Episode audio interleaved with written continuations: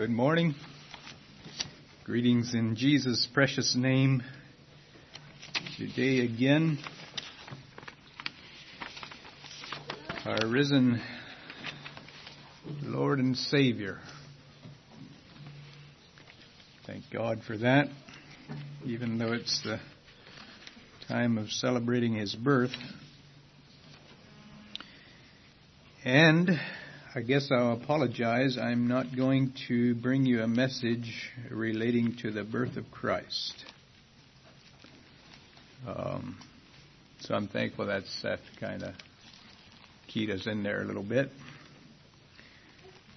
Um, I am going to bring a message on the qualifications of a deacon since we're only 10 days away from voting. Maybe it should have been given before, I'm not sure. Sometime a couple months ago, I gave a message on uh, the responsibility, giving, uh, I guess you'd say, the job description of a deacon.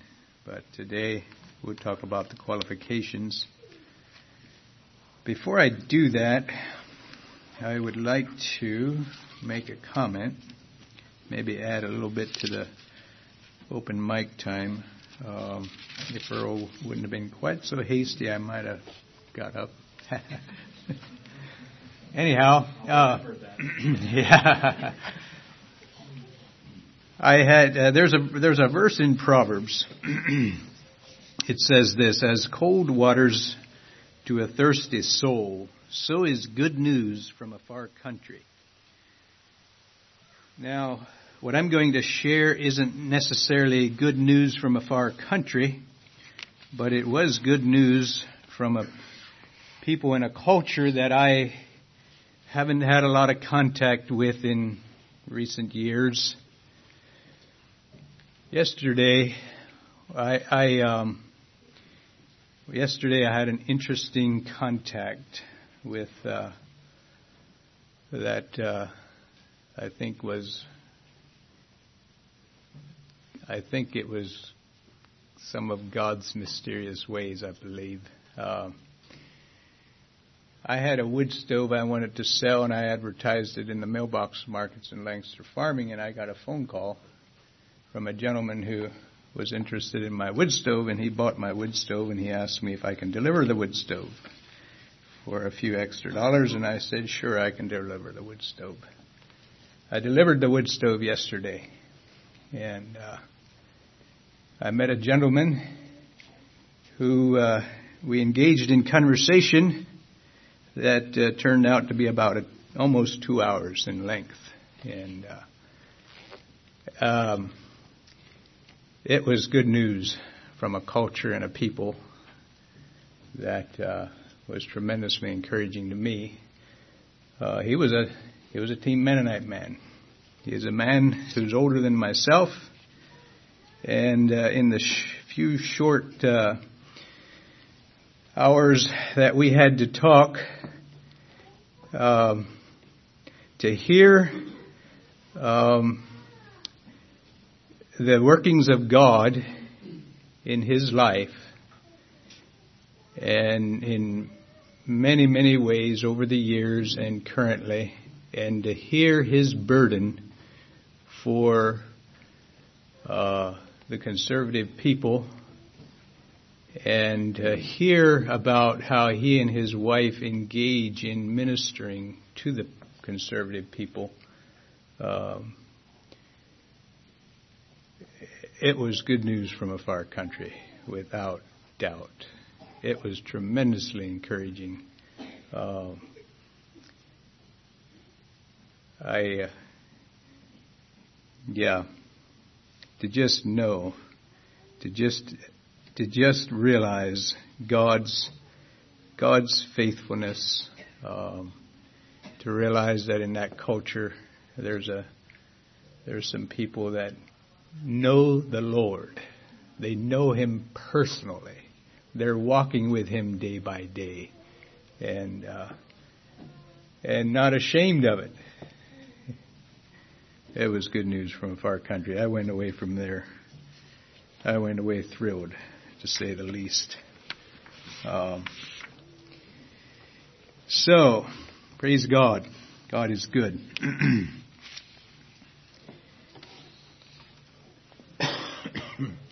All right. So, I guess qualifications for a deacon. We find our scripture in 1 Timothy this morning. And you can turn there. We'll probably stick to that pretty closely.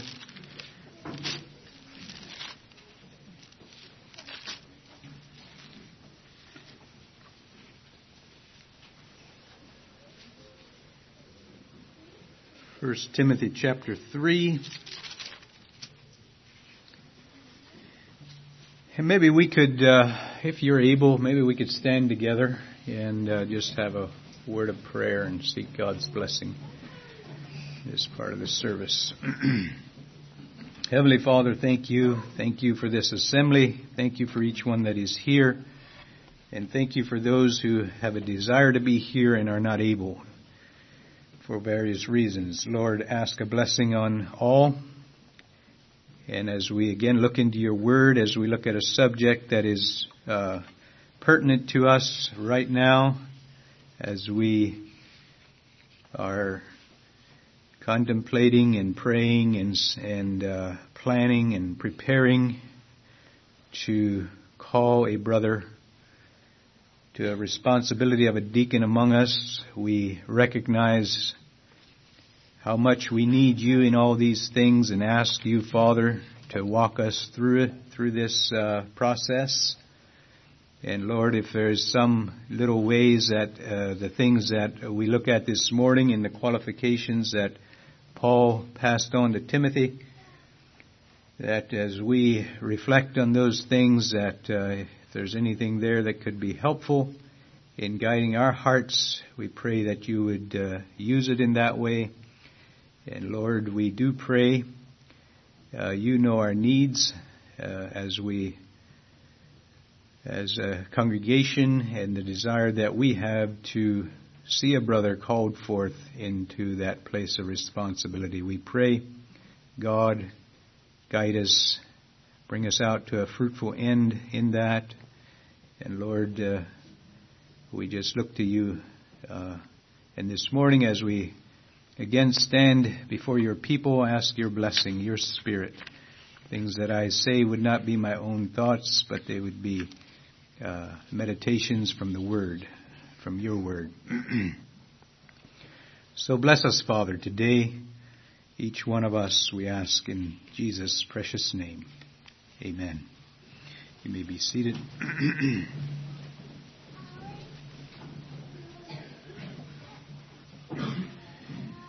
All right, I am going to begin reading in uh, chapter 3 of 1 Timothy. I'm going to begin in verse 6, and maybe before I start, I would tell you why I'm starting in verse 6. so the scripture gives us the qualifications of a bishop, or as we more commonly, the term we more commonly use, that of an elder. And then it switches in verse 8 and says, likewise must the deacons. And, and it goes into the deacons. However, we have the word likewise there. And so we, we have to reflect just a little bit as to why that word is there and what is he uh, giving us a, what is he referring us back to.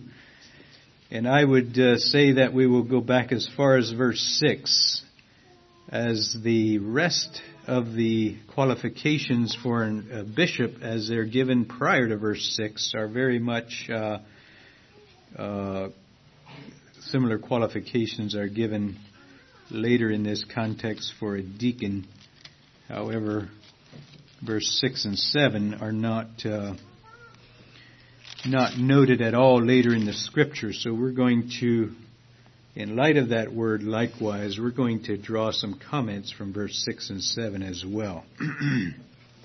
so, beginning in verse 6. Not a novice, lest being lifted up with pride he fall into the condemnation of the devil. Moreover, he must have a good report of them which are without, lest he fall into reproach and the snare of the devil.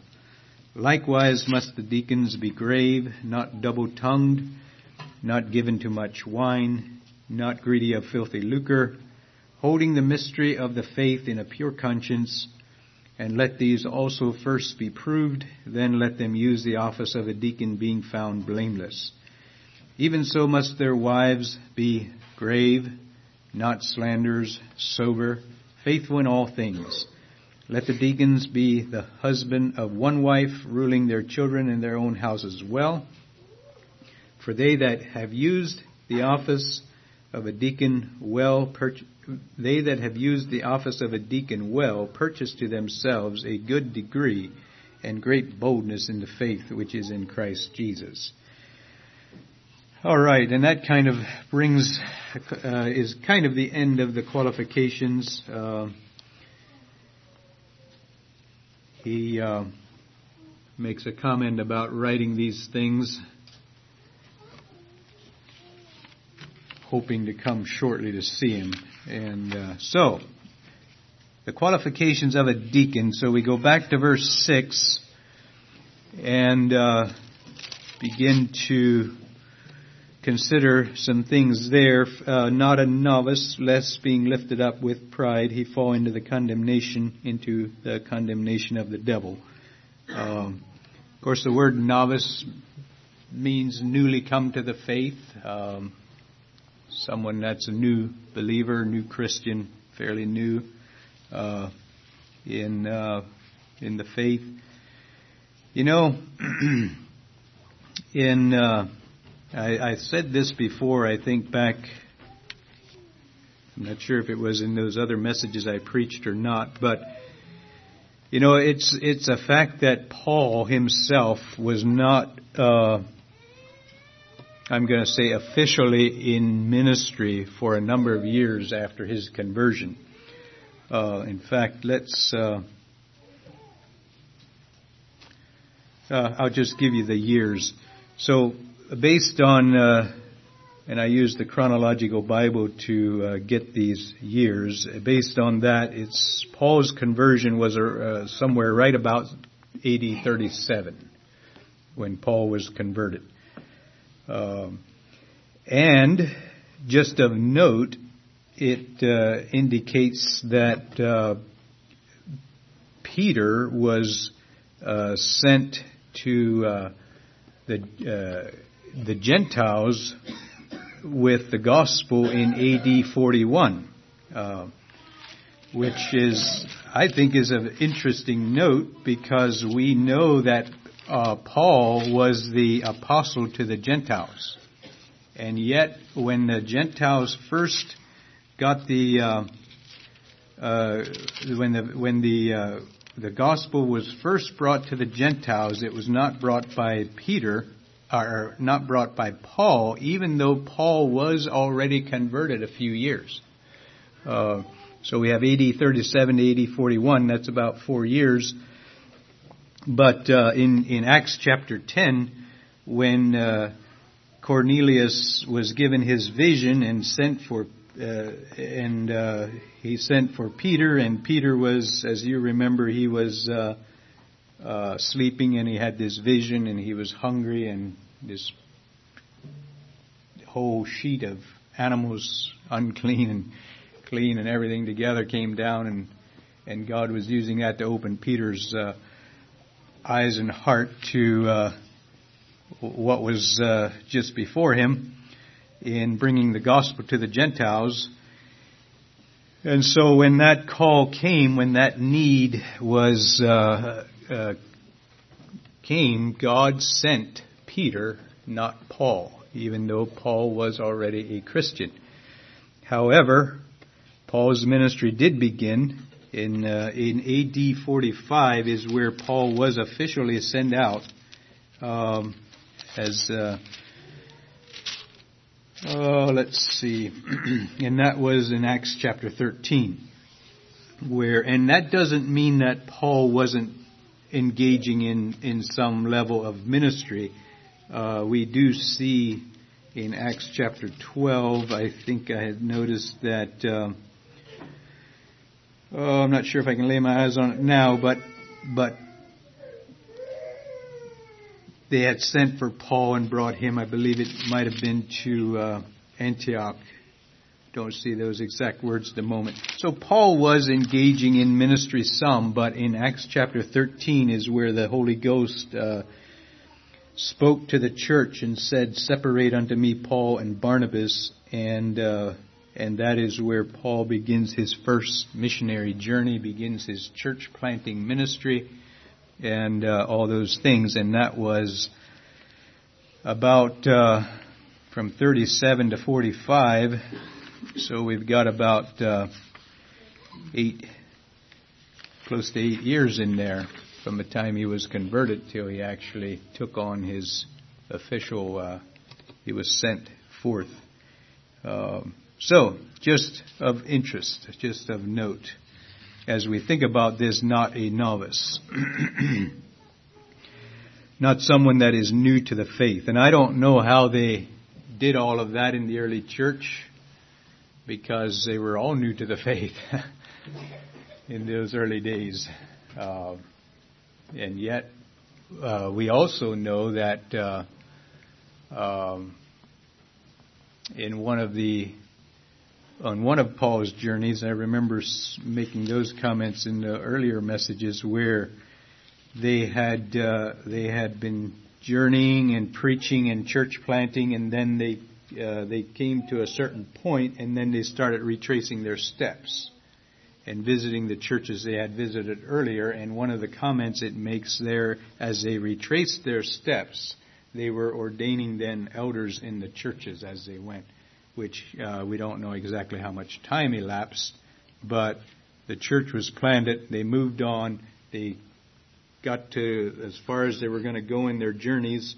They re- began to uh, retrace their steps, and you know, was it a year? Was it half a year? Was it a couple of years? I don't. I, I didn't take the time to search any of that out. But then on their way back, they are are ordaining some elders as they go. So they didn't do it exactly right when the church was planted, but they did come back through, and and so there was at least a little bit of time. Anyhow, I'm not sure if this point is real pertinent to us or not. Um, someone new in the faith, it's a point that the Scripture gives us. Um, I don't know that you'd necessarily put years on it, but uh, I would say it would probably seem wise that, uh, or maybe I should say it would seem unwise to call someone to a place of leadership responsibility if they've been a Christian for less than five years. Um, I would tend to think that would seem unwise. Uh, but I don't know that we're real wise to put a solid hard number to it either. So just give us things to think about. So not a novice. Um, and I suppose the same thought could be, uh, the same I concept could be, uh, and it'll actually come up a little later, that of someone who might be pretty new to, to, to the fellowship, and we'll actually talk a little bit more about that in uh, a later point. So I think we'll move on. Um, Going back to our text in 1 Timothy 3, says verse 7, Moreover, he must have a good report of them which are without, uh, a good testimony. Our second point, uh, a, the individual needs to have a good testimony uh, in his community, among his uh, people he works with, among the uh, his, yeah, a testimony of integrity, integrity in business, integrity in in relating to people. Uh, especially not a testimony of being a person who is shrewd in business or hard to deal with or a hard bargain driver. Um, should be a testimony that is is uh, clear testimony of that people don't have fault against him. That uh, he's a man of integrity. He's a man of that his faith is demonstrated by his um, everyday life, how he lives, how he conducts himself, how he relates to people, how he. Um, it says in this particular scripture, it says of them that are without. Someone asks me, "What do you go and uh, out to the unbelieving world and ask questions?" I don't think you necessarily have to do that. I think uh, I think a testimony, you know, testimonies do follow people around. You, if you're a, a hard bargain driver, you're a shrewd person. You're a person that's uh, uh, selfish in your business dealings. You're a person that's uh, it. If you if you're around a person for a number of years, those things show up. Those things are they're evident. Um, they're not hidden. So I don't think it's that we have to go search for them, but it does, I think it does mean that if we are aware of things, it should put flags up in our in our minds and hearts. Um, that this individual is is not uh, portraying the best character in how he relates to people in the community and business and all those kind of things. So, a good report of them that are without. Not a novice, and one that is of a good report. To them that are without. All right, moving ahead then, uh, continuing in verse 8, likewise must the deacon be grave, and maybe we yeah, we'll just, we'll stop there. Uh, deacon must be grave. The word grave, um,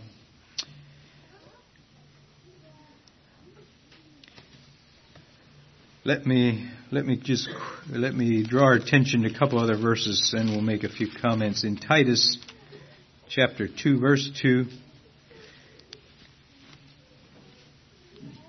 Scripture tells us that the that the aged men be sober, grave, temperate, sound in faith, in charity, and in patience. And there we have the word grave again.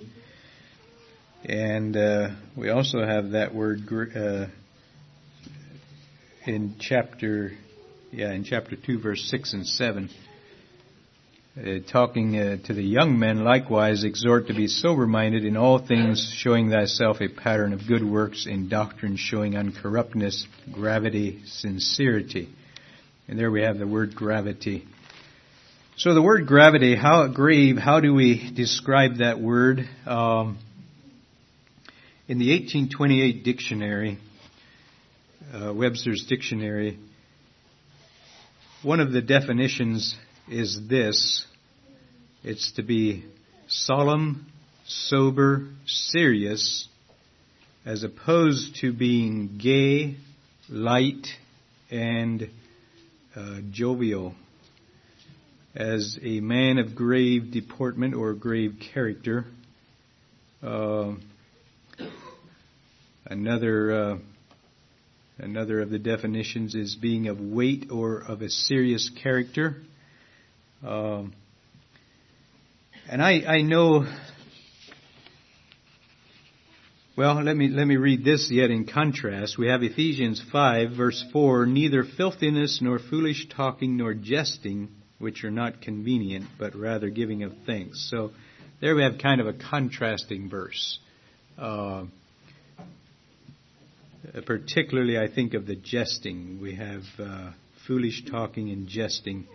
Uh, a, a, person who is light in their has uh, their you, you all you all understand when we talk about jesting. You know, we generally don't see a person who is con- often jesting. We don't see him as a person with depth, do we? We see him more as a person who is surface and light, and uh, and we don't see him as a person who has some depth to them. And I think that's some of what is coming out in this uh, in this word grave, uh, in that a person has has has depth, and there's a there's a uh, a sobriety about them as opposed to a lightness, a ferocity, a, uh, jesting would be another way that that kind of character tends to show itself, light-hearted, uh, surface, uh, as opposed to someone who is of a, of a more serious character, ha, portrays more of a depth of character.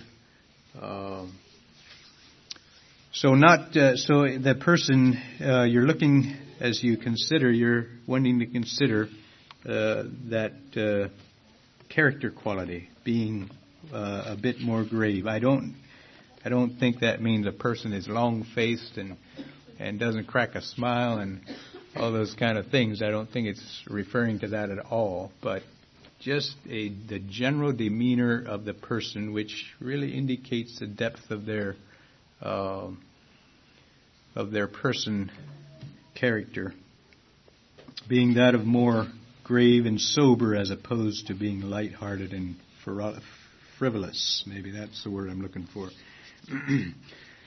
All right, so grave. He must be grave. And then not double-tongued. Our next point, not double-tongued, simply uh, means telling a different story. Uh, double tongued, double in speech, saying one thing to one person, saying one thing to one pers- person, another thing to another person with the intent to deceive. Uh, James 3:10 tells us out of the same mouth proceed blessing and cursing my brethren these things ought not so to be. So not double-tongued the the uh, the person that you would call to this kind of responsibility uh, shouldn't have the testimony of being a double-tongued person, saying different. The stories don't hold out. He says different things to this person as to that person, or you know, uh, should always it should be consistency there, and that the story, you know, if if there's an account given of something, it doesn't change based on who the person's talking to that there's that kind of consistency in the person's life. Not double tongued.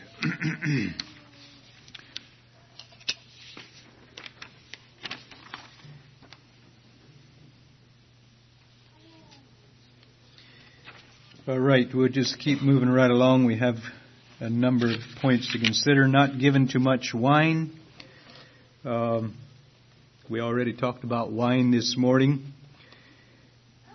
Um, and I, I realize this point is probably not as pertinent even today in, in our midst as it would have been in years gone by uh, when wine was probably used more as a uh, medicine. And uh, the people added had it in their houses because they never knew when those uh, medical needs would come up. And they used those things and and uh, if you had those things around and just like we have it in our day with uh, with uh, the available technologies that we have, those things become a stumbling block to some. When they had uh, wine in their houses, it probably became a stumbling block to some, and they made it clear that. Uh, you weren't to call someone to leadership who had not learned how to use that wine in its right way and not misuse it, where there was abuse of wine. Not too, not given to much wine. Uh, Timothy, um, Paul exhorted uh, Timothy at one point to drink no longer water, but use a little wine for your stomach's sake and your often infirmities. So we recognize the, the medicinal use that they had for it. But for leadership responsibilities, there needed to be um, maturity and uh, and uh, self uh, self control. I guess would be the word. A person who had learned uh, and proven by their life that they they had control of those things and didn't abuse wine. Goes on to the next point, not greedy of filthy lucre, uh, eager, eager for base gain, greedy for money, uh, greedy for gain. You know, how do we discern whether a person is greedy for money? You know, speech, I think of two things. Uh, speech and actions will often indicate a person's love or lack of love for money. Uh, a person's speech, how he talks about money, uh, will often indicate what place it holds in his heart. If there's a lot of focus on money, a lot of focus on uh, money or the lack of money, uh, a lot of focus on uh, the ability to earn or the uh, lack of ability to earn or whatever, you know, just it's it's kind of in the spotlight of a person's life and discussions and talk. Um, can be an unhealthy focus. And then, of course, you have actions, which would be that of uh, being hard to deal with in business, driving hard bargains, taking advantage of people in business dealings, and all those kind of things, uh, because the person desires gain. So, not greedy of filthy lucre, not a person who has uh, his heart set on on money and trying to do everything he can to earn as much as he can in every way that he can and all those kind of things. Doesn't mean we don't take responsibility. I think that was talked about this morning as well. You know, working, doing a good day's work, uh, doing an honest day's work, doing honest business, uh, if you're in a business, and all those kind of things. But it, it really has its roots in our heart and what is the posture of our heart regarding uh, money and so forth. so, not one that is greedy of, of money and gain.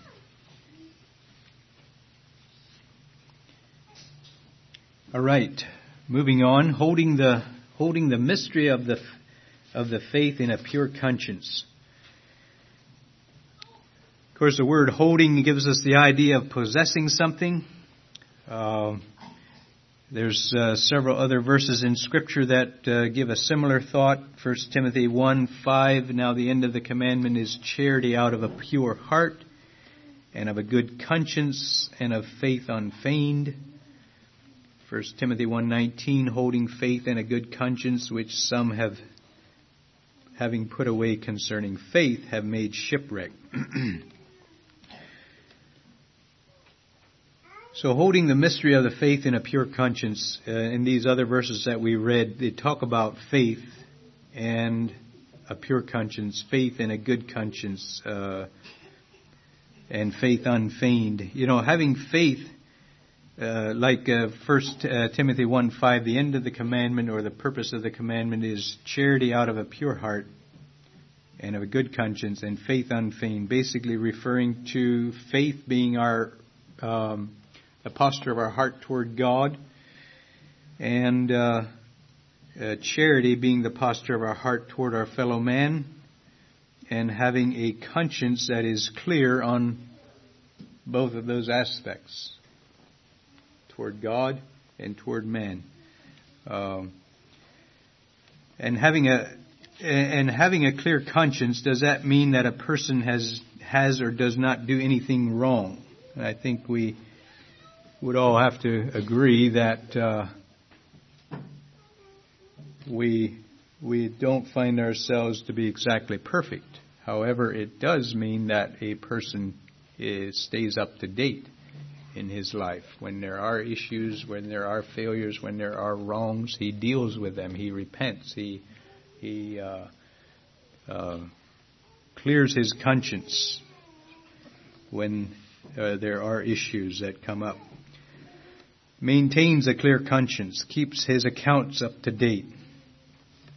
So, a pure conscience, holding the faith in a pure conscience, walking and keeping his conscience pure.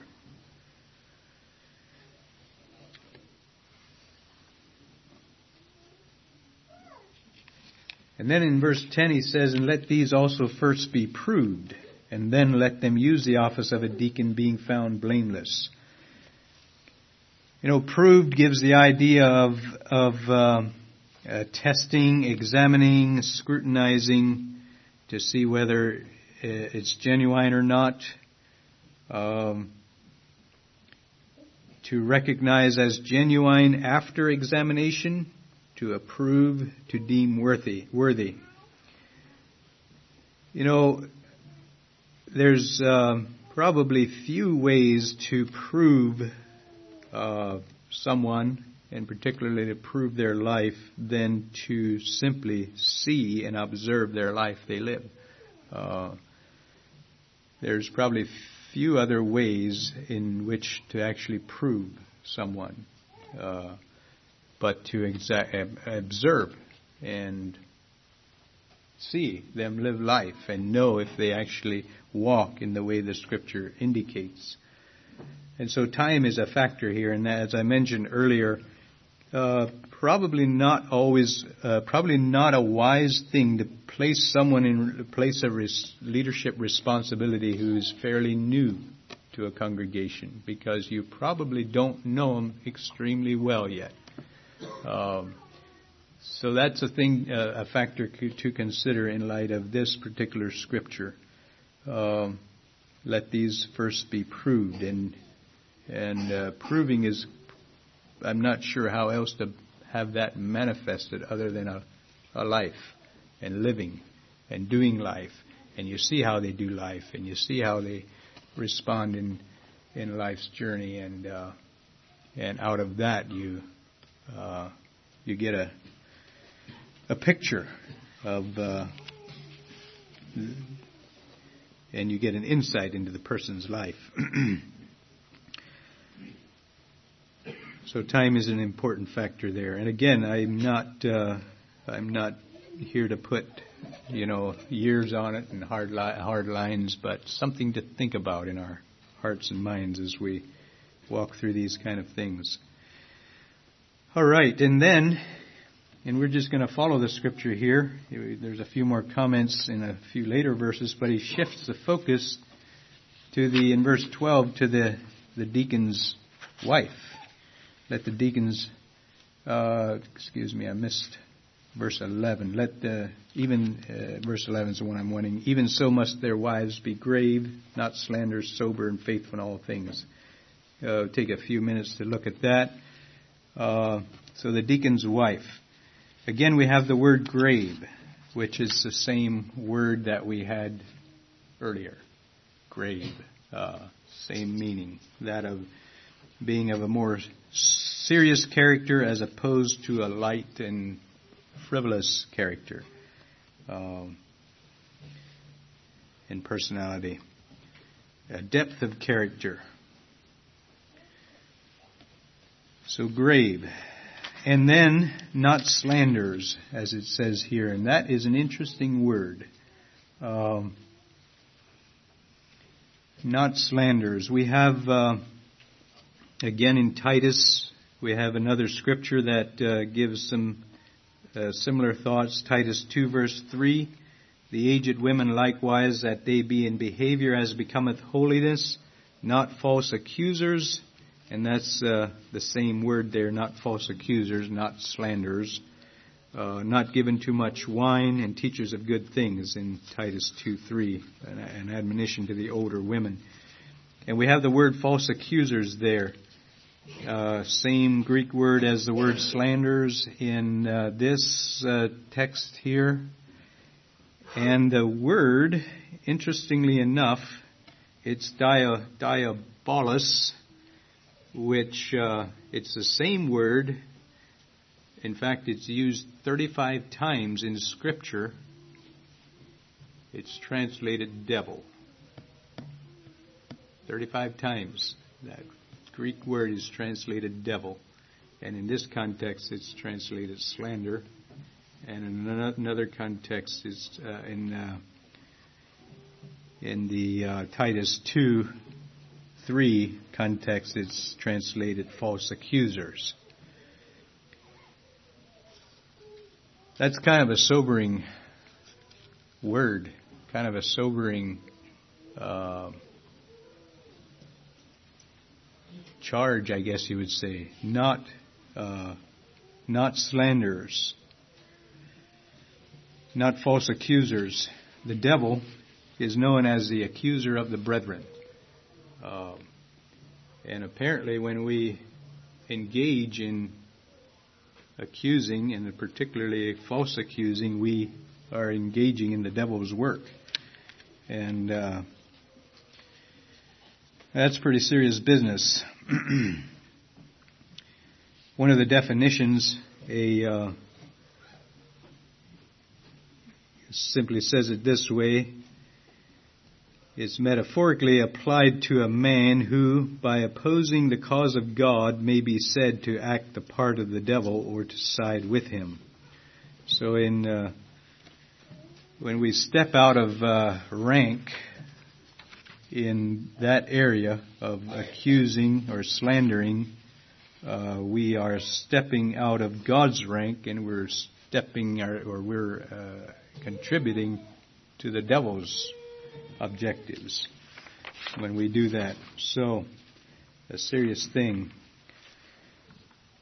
As we consider, um,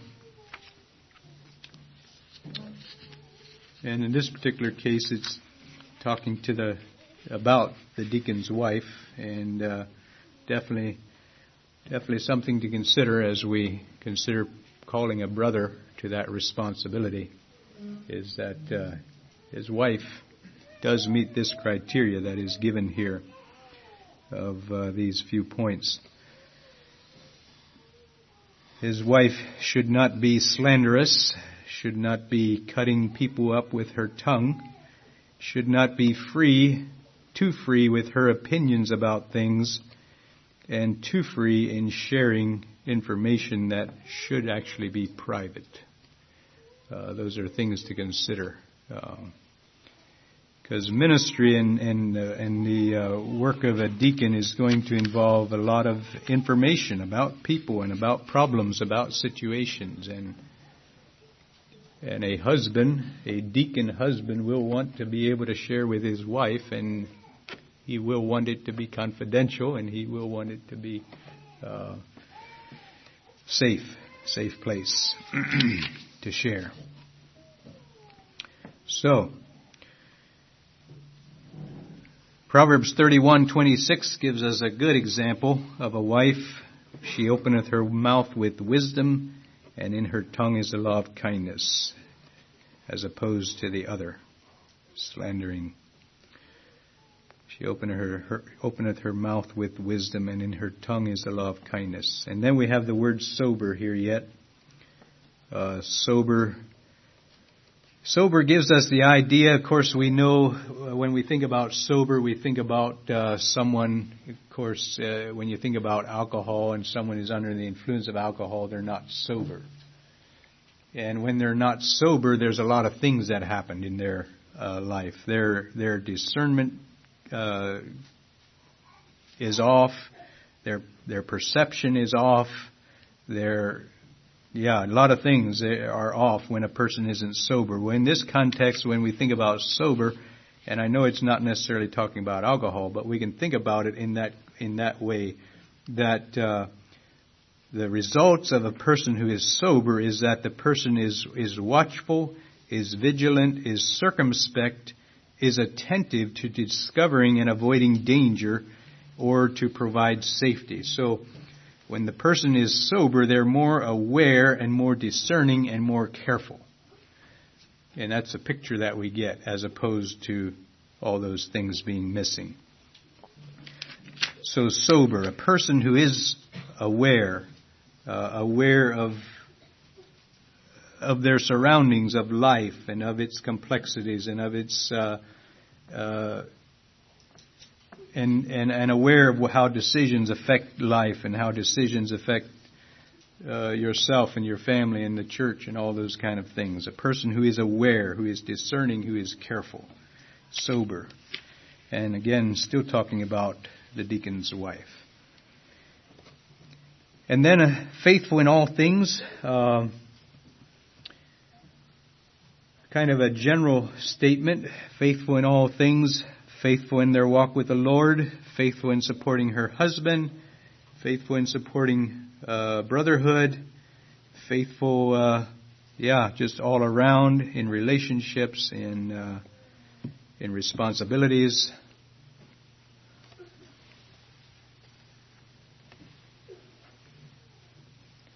Is this thing working? Are you using it? No. Then I'll get rid of it. It's being a nuisance. Um, so faithful in all things, and I guess we can decide what the all things are. Uh, definitely, definitely a call. I think it again. I think it goes back to the idea of of uh, uh, being of a good report.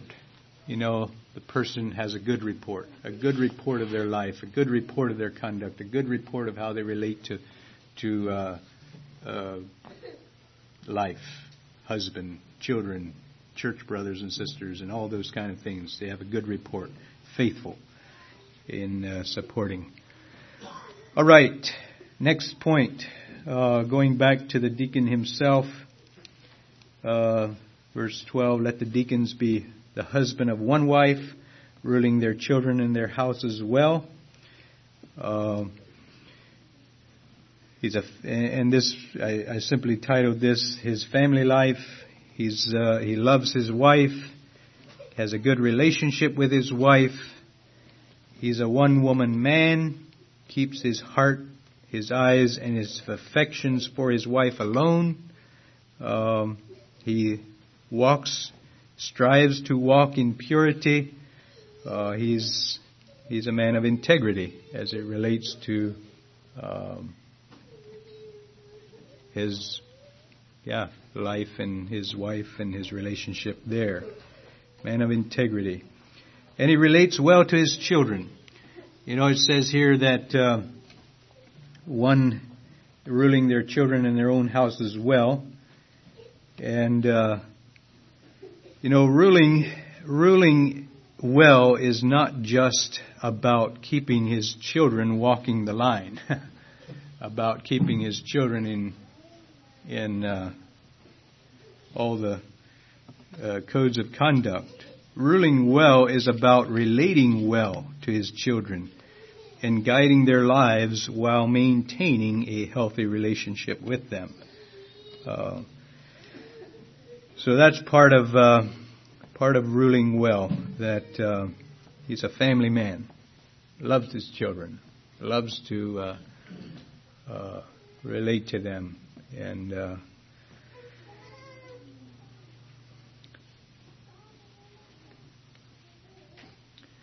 thinking about some of my conversation yesterday, and the individual that I was speaking to referred to, and I think it was actually a if I remember and understood him correctly, it was actually a flesh brother of his who whose focus was money, and uh, and he missed his relationship with his children. He missed it, and his and there and it was missing, and and uh, just the sadness of that. And uh, this is what we're looking at here: uh, a person who relates well to his children and his family. He has time for them. He engages with them. He he uh, does life with them. They're part of his life and his uh, focus.